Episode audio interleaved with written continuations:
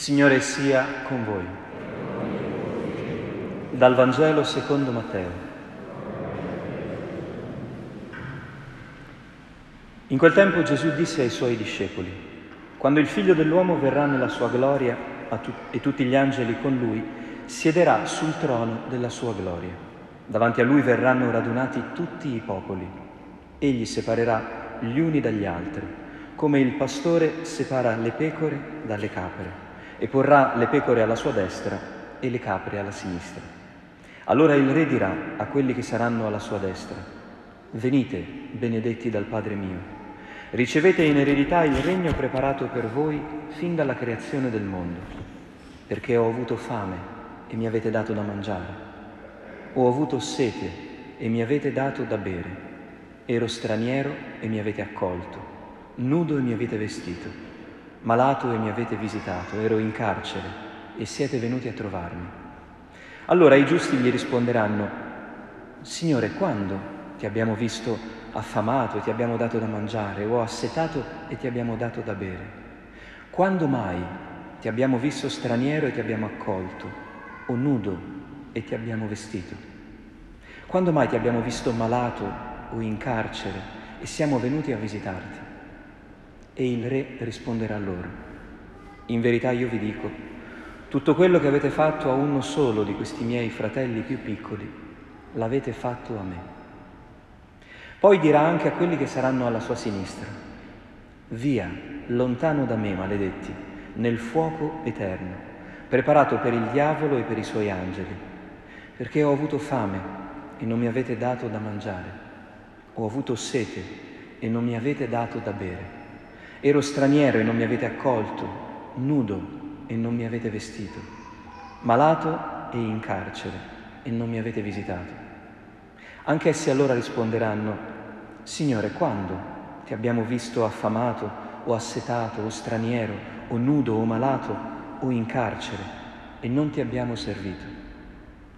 Allora egli risponderà loro, in verità io vi dico, tutto quello che non avete fatto a uno solo di questi più piccoli, non l'avete fatto a me. E se ne andranno, questi al supplizio eterno, i giusti invece alla vita eterna. Parola del Signore.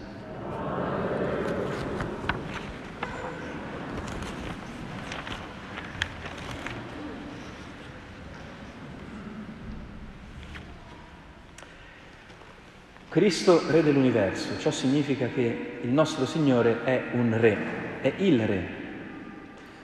E se noi siamo cristiani, portiamo il suo nome, vuol dire che questa regalità interessa anche a noi anzi esprime anche il senso della nostra vita. Per cui come minimo eh, l'obiettivo di questa ultima domenica dell'anno liturgico è che usciamo tutti dalla Chiesa sentendoci più alti eh, di qualche centimetro, perché anche se non la vediamo allo specchio, anche se non è dichiarata nella carta d'identità, la nostra statura prevede anche una corona. Anche noi siamo re e regine, cioè abbiamo una vita regale da dover esprimere a causa del nostro battesimo, grazie al nostro battesimo. Ora, come comprendere questa vita regale che tante volte è proprio nascosta, non solo non si vede, eh, ma non c'è? Nella prima lettura abbiamo ascoltato le profezie che già nell'Antico Testamento dicevano in che modo Dio, come re dell'universo e dell'umanità, si sarebbe preso cura del suo gregge ed è consolante sentire Dio che vedendo l'umanità smarrita fa tutta una serie di azioni, l'elenco di tutta una serie di azioni in cui il soggetto è io. Ecco, io stesso pascerò le mie pecore, le cercherò, le fascerò, me ne farò cura. Ecco, un re ragiona così, non è quello che sta sulla poltrona eh, con l'ermellino addosso un re è quello che si mette a servizio del suo popolo, perché il popolo possa vivere o tornare a vivere. È qualcuno che organizza eventualmente delle battaglie per liberare il suo popolo da ogni minaccia. Questo è Dio per noi. Non dobbiamo immaginarlo su una nuvoletta eh, che si beve il caffè nell'attesa che noi eh, capiamo un po' alcune cose. No, Dio è un re che non dorme la notte, cammina mentre il suo esercito dorme e si chiede come potrò salvarlo, come potrò custodire il mio gregge. Ebbene, in che modo queste profezie si sono compiute quando Dio si è fatto uomo, si è incarnato? Pensate alla situazione che stiamo vivendo. Un re come farebbe a salvarci? Il re dell'universo come potrebbe ora salvare l'umanità dalla pandemia? Eh, perché noi abbiamo tanti desideri in questo momento, adesso aspettiamo il vaccino, eh, il prossimo re che ci salva è il vaccino. Ma Dio cosa farebbe in questa situazione? Come verrebbe ad aiutarci. San Paolo dice una cosa straordinaria che però contiene una cosa da ascoltare con attenzione. Fratelli, Cristo è risorto dai morti. E poi dice, perché se per mezzo di un uomo venne la morte, siamo tutti immortali, per mezzo di un uomo verrà anche la risurrezione dei morti. Come tutti muoiono in Adamo, così in Cristo tutti riceveranno la vita. Ecco, come salva Dio l'umanità da tutte le pandemie, da Adamo ed Eva fino ad oggi, dal diluvio universale fino ad oggi? Non toglie la morte, aggiunge la risurrezione.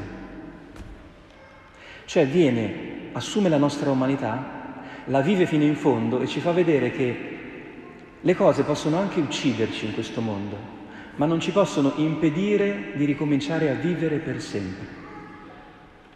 Questo è il vaccino che Dio ha introdotto. Questo è l'atto di governo con cui Dio, nella sua regalità, ha deciso di dare a noi, che siamo un gregge sperduto, che non sa dove andare, una via, una via da seguire. Infatti San Paolo è molto chiaro, dice, ognuno però a suo posto. È necessario che egli regni finché non abbia posto tutti i suoi nemici sotto i suoi piedi. L'ultimo nemico a essere annientato sarà la morte. Come ha fatto il Re a salvarci? È venuto in questo mondo, ha visto che avevamo una serie di problemi infiniti, ultimo la pandemia. Li ha messi in ordine. La morte dove lo ha messo in questo ordine? All'ultimo posto. Questo è il dramma, questa è la cosa che ci deve dare speranza, ma è il dramma. Cioè il Re non è venuto a mettere al primo posto la morte come primo nemico, poteva fare così. Non potrebbe venire qua e dirci Va bene, dai, liberi tutti. Il, il, virus non vi farà più male e nemmeno la morte, dai. Facciamo un bel condono. Non sarebbe meglio dal nostro punto di vista un re che facesse in questo modo? Che togliesse quello che a noi sembra essere il primo problema, che è morire. Invece per Dio è l'ultimo, è l'ultimo dei problemi. E quali sono? Come mai Dio la pensa in questo modo? Ecco, ce lo fa capire bene la parabola del Vangelo. Perché ha messo la morte in fondo ai problemi Dio? Perché in, reala, in realtà, come dice San Francesco quando sta per morire, la morte è la nostra più grande alleata, è la nostra più grande sorella.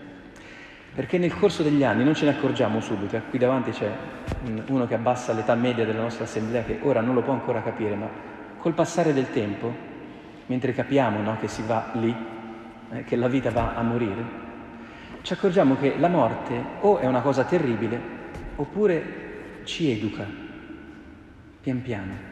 A che cosa? A diventare piccoli, a riconciliarci con il nostro essere affamati, assetati, nudi. Io l'anno scorso ho avuto la grazia di accompagnare mio papà alla morte e alla fine dei suoi giorni era proprio così, era piccolo, il suo corpo, sapete che quando si muore soprattutto di malattie gravi, il corpo rimpicciolisce un po', no? Era riarso, gli davamo qualche goccia sulla lingua perché aveva sete, aveva fame e aveva bisogno di tutto. E io lì, stando accanto al suo letto mentre moriva, mi accorgevo no, che vedevo l'immagine della nostra umanità che noi facciamo fatica ad accettare, che siamo proprio così. Ma essere così non è una sventura, Guardate, la pagina del, del Vangelo, sapete perché ci deve sorprendere? Perché non è la pagina del giudizio universale, del giudizio finale, come diciamo tante volte. Io la titolerei così, è la fine di ogni facile giudizio. è l'inizio di un giudizio un po' più profondo sulla storia, che è quello che ha Dio. Vedete che sia i buoni che i cattivi, i giusti e gli empi, quel giorno diranno, Signore, ma quando mai ti abbiamo visto malato, assetato, affemato? Ora, che lo dicano gli empi, va bene, no? Non se ne erano accorti, non hanno fatto la carità, ma che lo dicano i giusti ci deve far riflettere. Questa pagina non è scritta per noi credenti, ma è scritta perché noi credenti capiamo che quelli che non hanno la fede come noi, sapete come si potranno salvare insieme a noi? Se noi saremo stati sufficientemente piccoli da permettere loro di farci del bene. I più piccoli nel Vangelo di Matteo vuol dire i cristiani. Quindi quando Dio dirà avete fatto questa cosa ai miei fratelli più piccoli, vuol dire che Dio si è fatto piccolo, così ci ha salvato. Così ci ha fatto vedere in cosa consiste la regalità. Non nel dominare gli altri, dare agli altri le cose che gli mancano, tutto il contrario. Farsi piccoli e mettere gli altri nella condizione di farci del bene, di aiutarci. Questo fa un re, questo fa un buon educatore. Non fa vedere agli altri quanto è bravo, ma mette gli altri nella condizione di accorgersi quanto sono bravi. Allora capite che questa pagina del Vangelo ci vuol dire che alla fine dei giorni noi saremo giudicati su quanto saremo diventati noi stessi, non su quanto saremo diventati bravi, generosi, caritatevoli. E noi stessi vuol dire piccoli, bisognosi, su quanto saremo stati in pace con questo. Questo è il modo con cui, se ci pensate bene, Dio da duemila anni regge l'universo. Quando è venuto, noi a Natale, fra un po' ci incamminiamo verso il Natale, non l'abbiamo mica capito subito, no? Perché il piccolo bambino sulla culla, noi, eh, ma poi cresce, eh, poi vedrai quando cresce come diventa grande, come la fa vedere a tutti. E invece, quando è cresciuto, si è fatto più piccolo di quando era Betlemme, più inerme, più debole. Fin dalla sua nascita Dio ha cercato di dirci che siamo regali nella misura in cui accettiamo di essere piccoli. Capite? Questo ci può aiutare a rivedere tutta la pastorale della Chiesa e anche la nostra pastorale familiare. Noi tante volte vorremmo sempre convincere gli altri no, a diventare come noi. E allora ecco che mio marito non ha la fede, i miei figli non vengono in chiesa, in ufficio non dicono le parolacce, le bestemmie. Noi dobbiamo, pensiamo sempre no, di dover cambiare gli altri per farli diventare simili a noi. Ma non è questo lo scopo del Vangelo. Lo scopo del Vangelo, della nostra regalità, è permettere agli altri di diventare loro stessi. Se poi gli piace venire in chiesa con noi, saremo felici di accoglierli, ma non è questo l'obiettivo. L'obiettivo non è far diventare tutto il mondo uguale, con la stessa maglia della stessa squadra ma permettere a tutti gli uomini e a tutte le donne di amare, di servire. Lo diceva San Paolo alla fine della prima lettura. E quando tutto gli sarà sottomesso, anch'egli, il figlio, sarà sottomesso a colui che gli ha sottomesso ogni cosa, perché Dio sia tutto in tutti. Ecco il pensiero di Dio, ecco quello che sta facendo Dio nella storia. Sta cercando di essere il tutto di tutte le cose, il cuore di ogni realtà, il senso di tutto ciò che avviene. Allora capite, questo ci impone una grandissima umiltà nel nostro essere cristiani. Noi in ogni situazione non dovremmo mai sentirci a disagio perché non è importante che gli altri la pensino come noi, facciano le scelte che facciamo noi.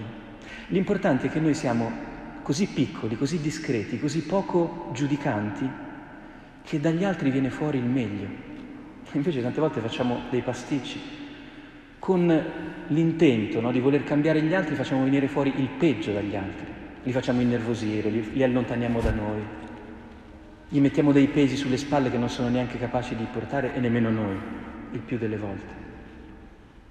Dobbiamo diventare proprio leggeri, come il lievito, come il sale. Questa è la regalità, che non vuol dire non avere un'identità, anzi, vuol dire averla così sicura da non temere di confondersi con niente e con nessuno. Che il Signore ci aiuti eh, a finire quest'anno liturgico con questo tratto distintivo. Siamo fatti anche noi di questa sostanza.